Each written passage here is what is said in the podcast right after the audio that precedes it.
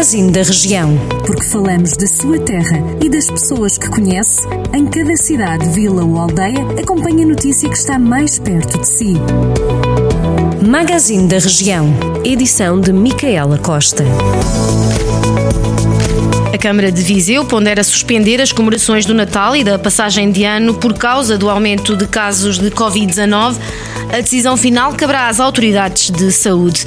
Nas últimas duas semanas, o Conselho já registrou mais de 420 novos casos de infecção pelo novo coronavírus, atingindo mesmo as 10 mil infecções desde o início da pandemia.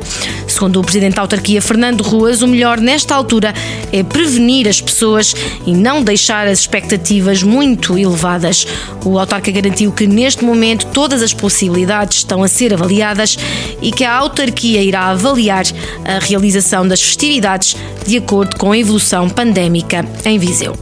A Câmara de Sinfãs vai voltar a cobrar a taxa mínima de IMI no próximo ano, 0,3%, e também vai devolver mais de 100 mil euros do IRS aos habitantes do Conselho. As medidas foram aprovadas na última reunião do Executivo Municipal e anunciadas em comunicado pela autarquia. Além da cobrança da taxa mínima do IMI, a autarquia aumentou os descontos para as famílias com filhos que vão poder beneficiar de uma redução que pode ir dos 20 aos 70 euros no mesmo imposto. Vai ser instalada uma central fotovoltaica na albufeira da barragem de Vilar, localizada nos concelhos de Moimenta da Beira e Sernancelho. O projeto está integrado no terceiro leilão de energia solar que o governo lançou esta quarta-feira.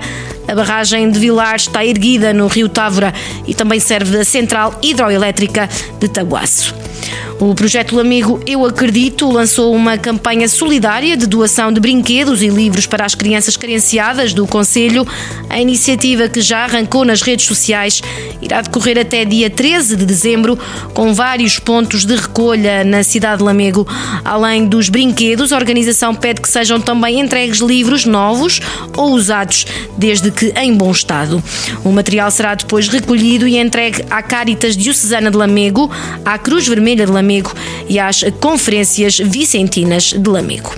O projeto de um hotel e adega de Tabuaço do ateliê Sérgio Rebelo venceu o prémio de Festival Internacional de Arquitetura na categoria de projetos de lazer, tornando-se candidato a edifício do ano.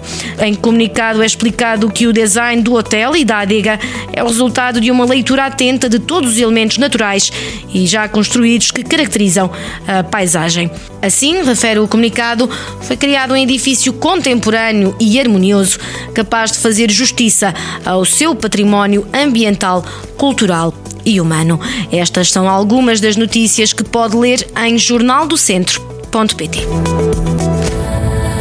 Jornal do Centro, a rádio que liga a região.